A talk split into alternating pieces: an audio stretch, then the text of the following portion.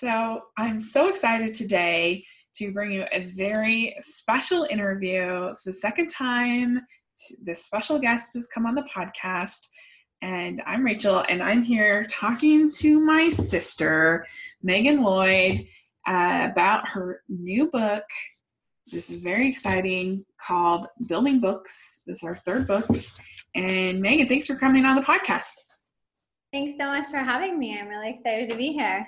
Yeah, this is, an, we didn't get you on for the last book, Fort Building Time. Uh, we had you on for Finding Wild, but uh, what a an accomplishment. Three books. Yeah, I'm I'm so excited. It still feels a little surreal. Yeah, I bet. Uh, all those, uh, all those uh, years that you're writing and writing about, it took you about eight, eight nine years before you had um, writing?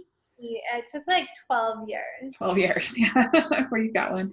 Uh, did you ever think that you would become a um a, a children's book, a picture? I don't know if these are called picture books, but for yeah, classification. Sure. Okay. Um, I hoped I would, but I think there's really just no guarantees. All you can do is work your hardest and hope you have a little bit of luck too. Uh-huh. So I hoped I would, but I I didn't know if it was going to work out. So I'm really glad it did. yeah, yeah. The the did you. You, I mean, you were always wanted to be a writer uh, yeah. since you were little, correct? Yes. Um, yeah, I actually, I found some old diaries recently, and I found one, I, an entry I wrote when I was eight, and I said that when I grow up, I want to write children's books. Oh my gosh. So. That's so cute. Remember reading, like, particular uh, picture books that you really liked? That's good. Oh yeah, um, so many. Um, it's hard to know where to start. Let's see. I loved um, Tales from the Brambly Hedge books by Jill oh, Barklem. Yeah. Um, those are British, and not as many Americans have read them. Somehow we had them, and those I just loved those. I loved books with really um, detailed illustrations that you could kind of pore over. Yeah. Um, I also, I love Jan Brett's books, um, like, um, oh, what's it called? Annie and the Wild Animals. That oh, was one of my favorites. The, the Mitten one. Yeah, the Mitten. Um, yeah, that was really good. I forgot about her. Yeah. Oh, yeah. I also remember, um, what's the one, Tasha Tudor. Oh yeah. Tasha Tudor, A Time to Keep. That was one of, yeah. that one this, I loved. And that one, there's actually a reference to that in my book, Fort Building Time, when they have a, they're taking a cake down the river. Oh. And in A Time to Keep by Tasha Tudor, then uh, the birthday cake, like, floats down the river on this raft. And I thought that was, like, the coolest thing of all time. Yeah. All three of your books are kind of about imaginative play. Um, and I guess as a mom with three girls, that must be something you can kind of relate to. Yeah, definitely. I mean, that's something that's really important to me is um, creativity and exploration, um, and yeah, just using your imagination, and especially for kids, like having that freedom and that space in their childhood. Yeah. Do you think that's something we've we've lost in our society? That's a problem. I mean, it definitely, I think there's less of it because of technology. Yeah. Um, and I, you know, when, if you're just doing, and I, I don't think there's anything wrong with kids watching T V or playing video games or whatever, but um, you also, you know, want them to have that time where they're really bored and they have to think of things to do um, and be creative. And also just play outside and be a little freer. Yeah. I think that some, we have kind of lost the idea that just unstructured, whether you're an adult or a child, like unstructured time is a waste of time. That we have to be doing something, we have to be, uh, you know, we have to be scheduled, and otherwise it's just you know, wasting time. Where for kids, that's really important, is to just play and to be imaginative. And and uh, and certainly in schools, you get very little of that. And uh, and then we, you know, we got to structure and have all the scheduled time into their other time. So they might have, you know, twenty yeah. minutes of just unstructured play uh, in a day, which is a shame sometimes. Yeah, I do think it's really important for kids and for adults to have that time when they don't feel so pressured um, to produce some certain result or do some specific thing. But yeah, um, and it, I think it's just good for your mind, relieves the anxieties and things like that. Yeah. So for this book, you worked with uh, this latest book called Building Books. And how how did you get the inspiration for writing this this particular book? Um, ooh. I haven't thought of my answer to this question yet. I need to have something. This is one of those ones I get you always get asked. Um, let's see. I can't. I'm trying to remember. Um, I don't know. Well, maybe that was too broad of a question. You're, you're... No, I need to think of an answer for this, but I can't remember. I wrote this one a while ago, actually. Like, I did the first draft, like maybe like five years ago or something, and I don't remember what sparked it. Um, well, like, you have one. Other, when I was a kid, I loved building things. I loved Legos. I loved um, doing that, and I loved reading. So I can, I can, I know it, it comes from me as a kid, but I don't remember what made me think of writing it down. Well, you have one character sibling who doesn't like to read, and the other sibling loves to read. Yeah. And the one sibling kind of thinks the reading is boring. And so, you know, I think that's a real true thing. I, I definitely can relate to that, because I didn't learn how to read until I was a little bit older. Uh, you know, I think I was seven, six, seven, which isn't like unheard of, but uh, it was certainly older than the kindergartner teachers I had, that they, they wanted one hundred percent yeah. reading on everybody by the end of kindergarten. And that wasn't going to happen for me. And uh, and I think that some kids can feel like, well, I'm, I think some kids can be kind of bored with reading. And I remember mom uh, talking about Sam and how he was really bored with reading. And then she got him to read the Hardy Boys, and he got really into it. And she was like, well, why, why do you like this and not these other books? And she's like, he said, he said something to the fact of, well, those books are boring. Yeah, totally. And even in Building Books, then one of the books she's um, being forced to read, and she's trying to read. You can see the title in the illustration, and it's called Boring. Yeah. So I think, yeah, I mean, kids, I think really young, they can start to label themselves as either a bookworm or not. Yeah. Um, because there'll be some kids who are super into reading, and um, they get a lot of positive feedback about that um, from teachers and parents and stuff. And then there'll be other kids, and they're they're just not loving like every book, so they can get labeled, I think, as someone who doesn't love reading. But um, but I think lots of times there are books out there that those kids will like, and it's not maybe they just have pickier taste, or maybe yeah. they really like reading nonfiction and they don't really like fiction. And so I think that's something I tried to incorporate into Building Books is um, the girl, Katie, who loves building. She doesn't learn to fall in love with reading until she finds a book that's really geared towards her interests. Um, and I think that happens a lot of times with kids. Um, you know, maybe they want to read a lot of cookbooks. Like, you never know, like kids will gravitate towards kind of random things that you wouldn't think of that. When you think of like a bookworm or a kid who's into reading, you think of them reading like big series like Harry Potter and stuff, but there's going to be other kids who would love to read, but um, they just meet, maybe need to explore some more types of books to find the books that are just right for them. Yeah, I totally agree with that, because they might just like to read comic books or graphic novels.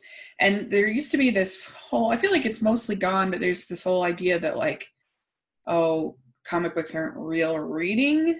But maybe like the, the kid is a more of a visual uh, learner and yeah. story, you know, and I don't think there's anything wrong with that, especially in this modern day of, uh, of graphic novels and comics and things like that. And, and also maybe they're more of a movie person. And so that can kind of like inspire them to then be more interested in the books. I think sometimes can happen. Totally. And I, I love graphic novels, and I love that this has become way more of a thing in kids' books, because I think a lot of times kids will love picture books, but then they're expected to, to go from picture books um, straight to like these thick fantasy novels, which I also love, by the way, but it can be overwhelming. And then graphic novels, it's like has this, um, there's all the illustrations, but they can have um, really complex themes and like high vocabulary as well. And yeah. so it's like this great um, space between those two that wasn't being filled. And not that I think it should just be like, oh, you go from one thing to another. I think you can just keep going back and forth. I mean, I know tons of adults who love to read picture books, and I had a high school teacher messaged me once about using one of my picture books, um, Finding Wild, in her classroom. So I think, I mean, I think it's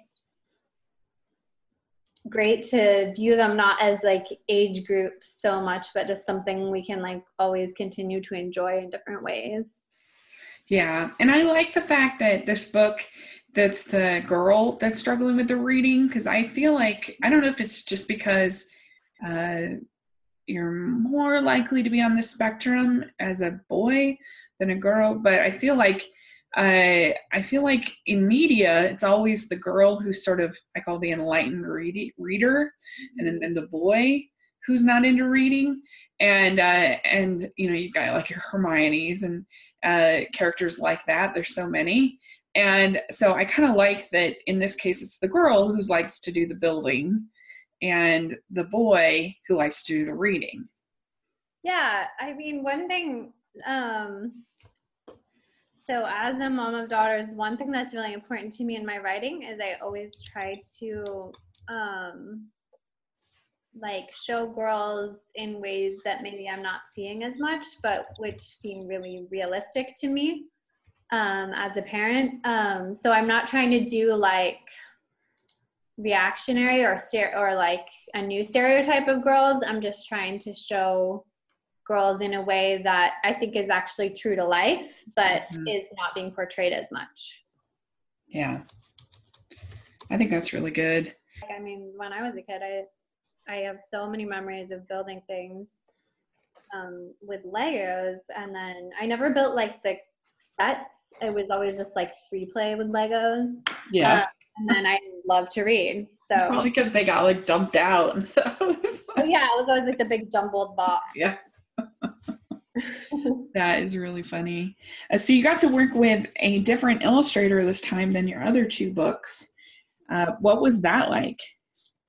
Yeah, well, um, I mean, it was great. It was it was fun seeing something totally different, because for my first two books, Um, yeah, I worked with the same illustrator, Abigail Halpin, and then this book, Building Books, is illustrated by Brienne Farley. Um, so it was fun to see a totally different style and approach. Um, this one has a lot more like white space and like vignettes kind of.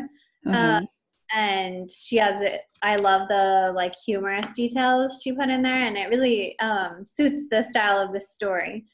Um, so yeah, I mean, it was great. When you're, when you're the author of a picture book, you don't do a lot of work directly with the illustrator. It's kind of like your editor is kind of between you. Um, but, but I was really happy with her work and with everything I saw. Yeah. Yeah. It's really fun. I, I really, I, I agree with you about the little kind of Easter eggs, but kind of hidden. And yeah. Like you said, the titles of the books. Yeah, it's fun. It's really fun. And those are the things I feel like I appreciated when I was a kid, because you're really poring over. I mean, one thing um, that you have to think about when you're writing for kids is that adults don't necessarily reread books very often, but a kid might reread a book like fifty times. Right. That's very so, true. So all those little details or different things, you know, they'll really notice those, because they'll just, if they, you know, they have a favorite book and they'll just go read it again and again and again. How do you, like, I guess we're going to dive a little bit into just sort of general books, but how do you feel as a mother and just a writer when you read the books that you liked as a kid, but they don't hold up at all? Well, usually like the picture books I loved when I was a kid, then I read them and I still love them as much. But um, like I can't even think of a picture book where that happened to me. But with novels, definitely some that I loved as a kid, I've reread as an adult and was like, what? Like, I'm not quite sure what I was seeing in that. Or um, yeah. I tell you yeah. one for me, mm-hmm. uh, Girl of the Limberlost. Oh, yeah, yeah. I reread that one as an adult, too, and I was like, okay. Oh. Not bad. It's um, terrible. Like the the nature writing, like the descriptions, I you know could were still appealing and stuff, but like the plot and the characters um were just seemed so dated. Like I just could not get into it. Yeah, the romance is really bad. The the uh, the relationship between the mother and daughter, which I thought was so great as a kid, is kind of terrible, and it's just super soapy. Yeah, yeah, it was really over the top, and really over the top, and really terrible. And I, I like a little bit of soap in my writing sometimes, but it, it's just in this the romance at the end is terrible, and it's just like, oh wow. Like the other interesting thing to me is stuff that, like, because I wasn't a big fantasy person, so it probably doesn't happen to me as much as it happens to other people, but particularly with Roald Dahl. And when I read it as an adult, it's such a different experience as when I was a kid. You're like, because like as as a kid, I remember thinking they were so funny and so whimsical, and I really enjoyed them. Uh, but as an adult, I found them kind of shocking. Like, first of all, like all, almost all the women in his books are just beasts and terrible.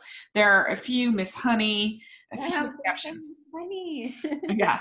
But the Trunchbull, the Ants and James the Giant Peach, the, uh, the witches, of course, the, I mean, there were so many, and I just decided to be reading, and I was like, wow, were the nuns super mean to him growing up? Like, what is going on?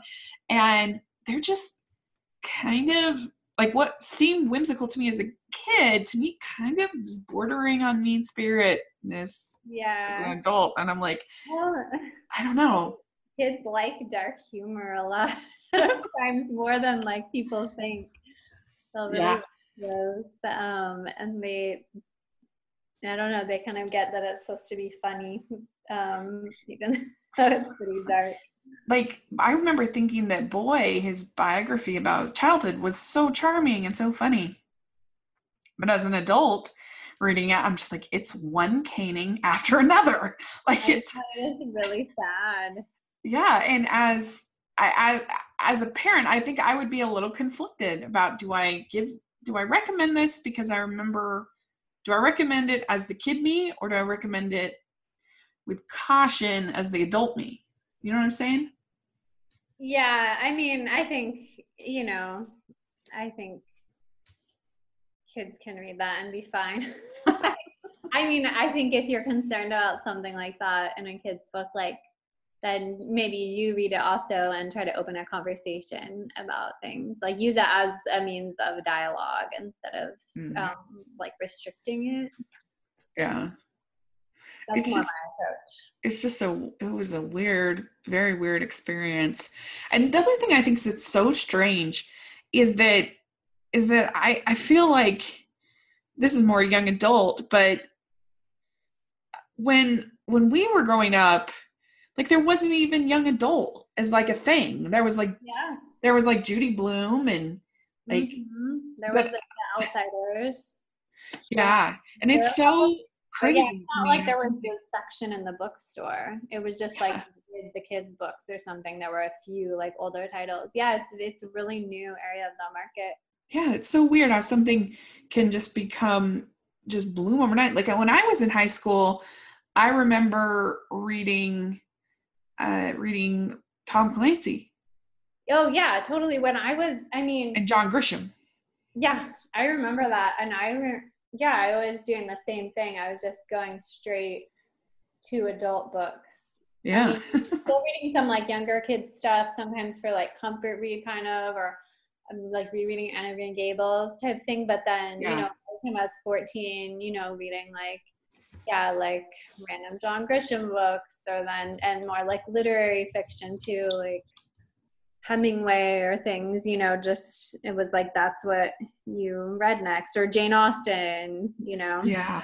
You didn't really have, so I think, I mean, it probably lost a lot of readers because the, like, reading difficulty and, like, the fun of the stories, like, all of a sudden really went downhill.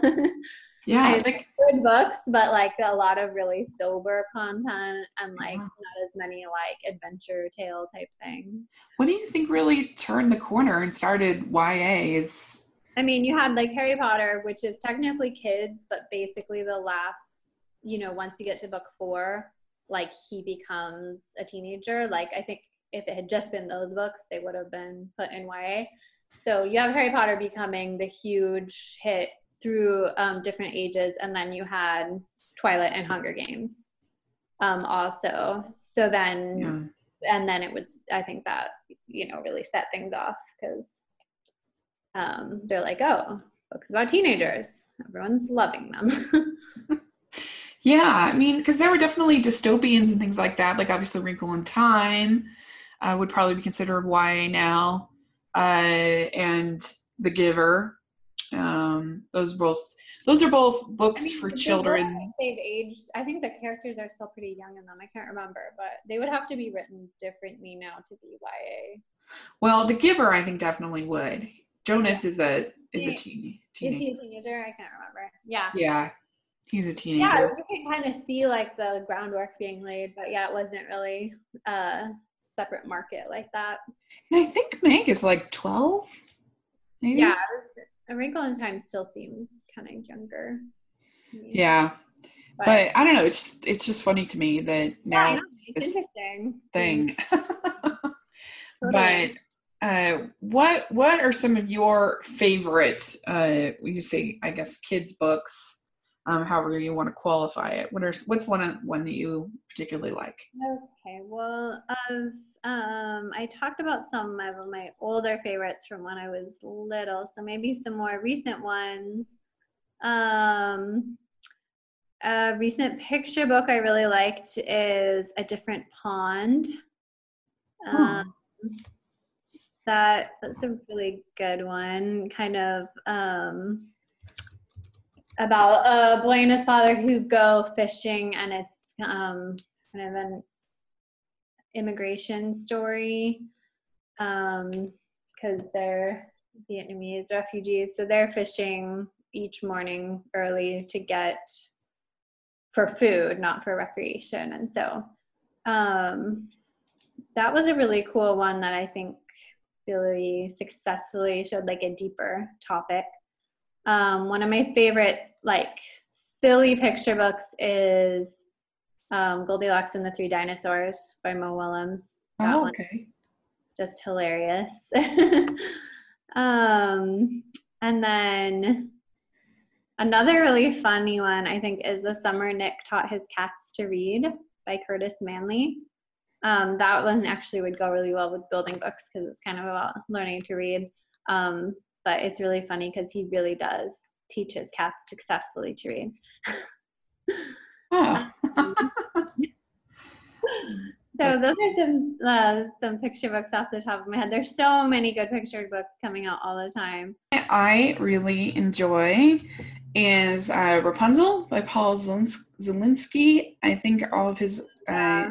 I think he does a really good job uh, with all of his, um, with all of his books and the illustrations. Yeah, those those ones. And what does he have? He has another fairy tale in that style. Like yeah, he's Rumpelstiltskin, which I really like. Yeah, in the old, like, oh, I'm no artist. I also, like I, I'm sorry. Style. That's really cool. It looks like an old um, mural in like a fancy old building. Yeah, yeah. It it has a medieval quality to it. Yeah, I like. Um, I like some of the classics of Madeline. I think the Madeline books are really good. Yeah. I think the Angelina Ballerina books are really oh, good. I loved those when I was growing up. Yeah. Those. And um, and I, you know, I, I love Winnie the Pooh. I think Winnie the Pooh's great. Um, you know, A. Milne. And I really like Where the Wild Things Are. Mm-hmm. uh, and I I do love I absolutely love that movie, although it's not really for kids. Yeah. um, and I really like, you know, your classic uh, like The Hungry Caterpillar and mm-hmm. uh, Goodnight Moon. I think are really good. Um, and then another fun one that I like is The Paper Bag Princess. Have you ever yeah. read that? Yeah. Yeah, that one's a fun That's one. Fun. Two others I really like that I feel like I don't hear about as much. One author illustrator I love is Elisa Cleven. Um, she has a ton of picture books, and they're all really um, kind of art and creativity focused. There's one about there's one called The Paper Princess about, you know, this um, princess doll made out of paper who gets blown away in the wind and has all these adventures. They're just like really sweet and imaginative. And then another um, author illustrator I love, who is a Swedish one from like the nineteen twenties around, um, Elsa Beskow, and she has just like, her illustrations are so pretty and they're just really sweet. Like there's this one called The Sun Egg, and an orange falls out of the kid's lunchbox in the forest, and then all the little like forest creatures think it's like an egg from the sun. They're like waiting for the sun egg to hatch, and they're also like intrigued with it. I haven't, I haven't, I haven't uh, heard of that one. Uh, I like one called No David. I think that one's cute. Yeah, they, those ones are great. They have such a like, um, like kid energy to them. Yeah. And there's a lot of good ones at Christmas, since Christmas is coming up before we know it. Um, oh yeah, I love Christmas picture books. I have like a huge collection, and I put them around my tree and everything. Yeah. The Polar Express, yeah, and books like that I think are really good. Remember, I that we used to have those books on tape. There were like uh, dramatic books on tape of classics. Like we had a, a Twenty Thousand Leagues Under the Sea. Oh yeah, I do. And a Jane Eyre. That. Yeah, I do remember that. Yeah, and and some people might balk at that as like, you know, you're giving abridged versions or whatever to mm-hmm. kids, but I think it was great. It definitely inspired me, and you know, to to read some of those harder books. I mean, I think that Wishbone was brilliant at that. I mean, that was a little after my time, but you know, being a little kid, but uh but still, I I think it's a great way to sort of introduce kids to really, you know, the hard books and make them see why yeah. they might be fun. Yeah, I mean, I think it can really, you know, catch someone's interest, and, you know, maybe they will read the real version someday, or maybe they won't, but it's not like all adults have read all of the classics anyway, so it's okay. Yeah, no, nobody's read everything. Yeah, I remember because The Little Women, it was an illustrated version, so it was like especially thick and big, and I remember uh, exactly the one, yeah. Yeah. And I, I just remember I read it and Beth died. And it was so sad. Yeah. Yeah, I think a lot of kids now get that feeling from reading as the Harry Potter books get thicker. Yeah. Like, yeah. okay, I read, I read before. Like I read yeah. the first thick one, the doorstopper, and like you, know, you read the whole series. It's like it's like um, reading status symbol. Yeah, it's funny because I remember as a kid, uh, a lot of the stuff that other people liked. Like I'm not convinced that I would have liked Harry Potter that much. I I, I don't think I would have hated yeah, it. You didn't really like fantasy like that. No, I didn't like fantasy. I just couldn't connect with it. And at least like Harry Potter, it's sort of set in our world, and so I can connect with it yeah. a little better. Like I didn't like Wrinkle in Time till I was older, yeah. and I, I didn't like Lord of the Rings until I was older, yeah. uh, like in college. yeah. Um, and I don't know. I just connected more with something like Little Women that was more uh, grounded in like characters I could relate to a little bit better uh, than um, than you know these. Fantasy worlds. yeah. yeah, I mean, the lucky thing for kids today is that the children's book market has just grown. So there's just so many different type, types of books. Um, I just think there's like something for every type of kid now. Yeah, which is really cool. Yeah, I, I definitely, I mean, Anne of Green Gables will always be, especially that first book, will always be the gold standard to me. Uh, it's it's just such a beautiful character. Uh, I remember there's a quote by Mark Twain where he talks about how Anne is just a, a brilliant character, and uh, you can certainly include Tom Sawyer and Huck Finn as, as in this sort of in that kind of discussion. I feel like, and they're great. And I I don't know. I just I connected with Anne and her her imagination, uh, her desire for friendship. Uh, and a bosom friend. That was something I was in kindred spirits, you know, and yeah. all of that. And, uh, you know, it's interesting. I did a review of this brilliant show called Hilda on Netflix right now that I absolutely loved so much. And it was interesting because I had said that I thought it was really creative, and somebody in the comments section was like, how can you say it's creative? And most of the stuff is set in like her bedroom and, and blah, blah, blah. And I was just like, well, I mean, it was very unexpected, and there were like levels of world building, and like, I didn't know where it was going. And I think there's this idea that in order for something to have to be creative, it has to be, and this, and Hilda in fairness does have other worlds and does have fantasy elements, but that it has to be like this, you know, that everything has to be Tolkien or something like that. Uh, but yeah. I don't know. I think that you can be creative in uh, ordinary settings, but like with Anne, where she would turn Barry's Pond into the Lake of Shining Waters. To me, that's creative. Yeah, totally. I think there's a way to be creative, like no matter what genre you're writing in. Yeah.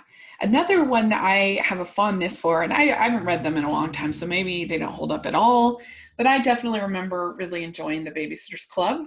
Oh my gosh, I loved The Babysitter's Club. Yeah. That, I have a funny Babysitter's Club story.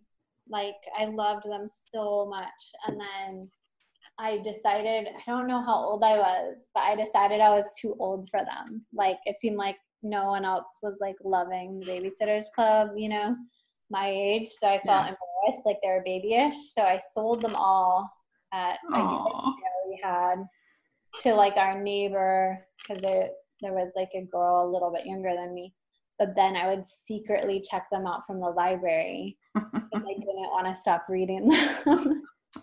That's so funny. Like I wish I, I had so love them. I wish I had them all now. I know. I also, I loved Nancy Drew. That was another one. Yeah. Nancy one. Drew, Ramona. But I never sold my Nancy Drew one, thank goodness. Yeah. Uh, Ramona is really sweet and funny. I uh, Ramona's so good, and there's really good audiobooks of Ramona. Oh, yeah? Like, Ramona is the best to listen to as a parent because it's like a masterclass in parenting because, like, you hear all, like, her thought process and it all like makes so much sense to her. And you're like, oh, okay, they are making sense to themselves, even though their behavior seems totally random to me. Yeah. um, That's really cool. Yeah, I I also, some others that I really enjoyed, I the Mixed Up Files of Miss Basil E. Frankweiler. That definitely yeah. made my short list. That's a great one to read before you go to New York. Yeah. I loved The Boxcar Children. That was up there.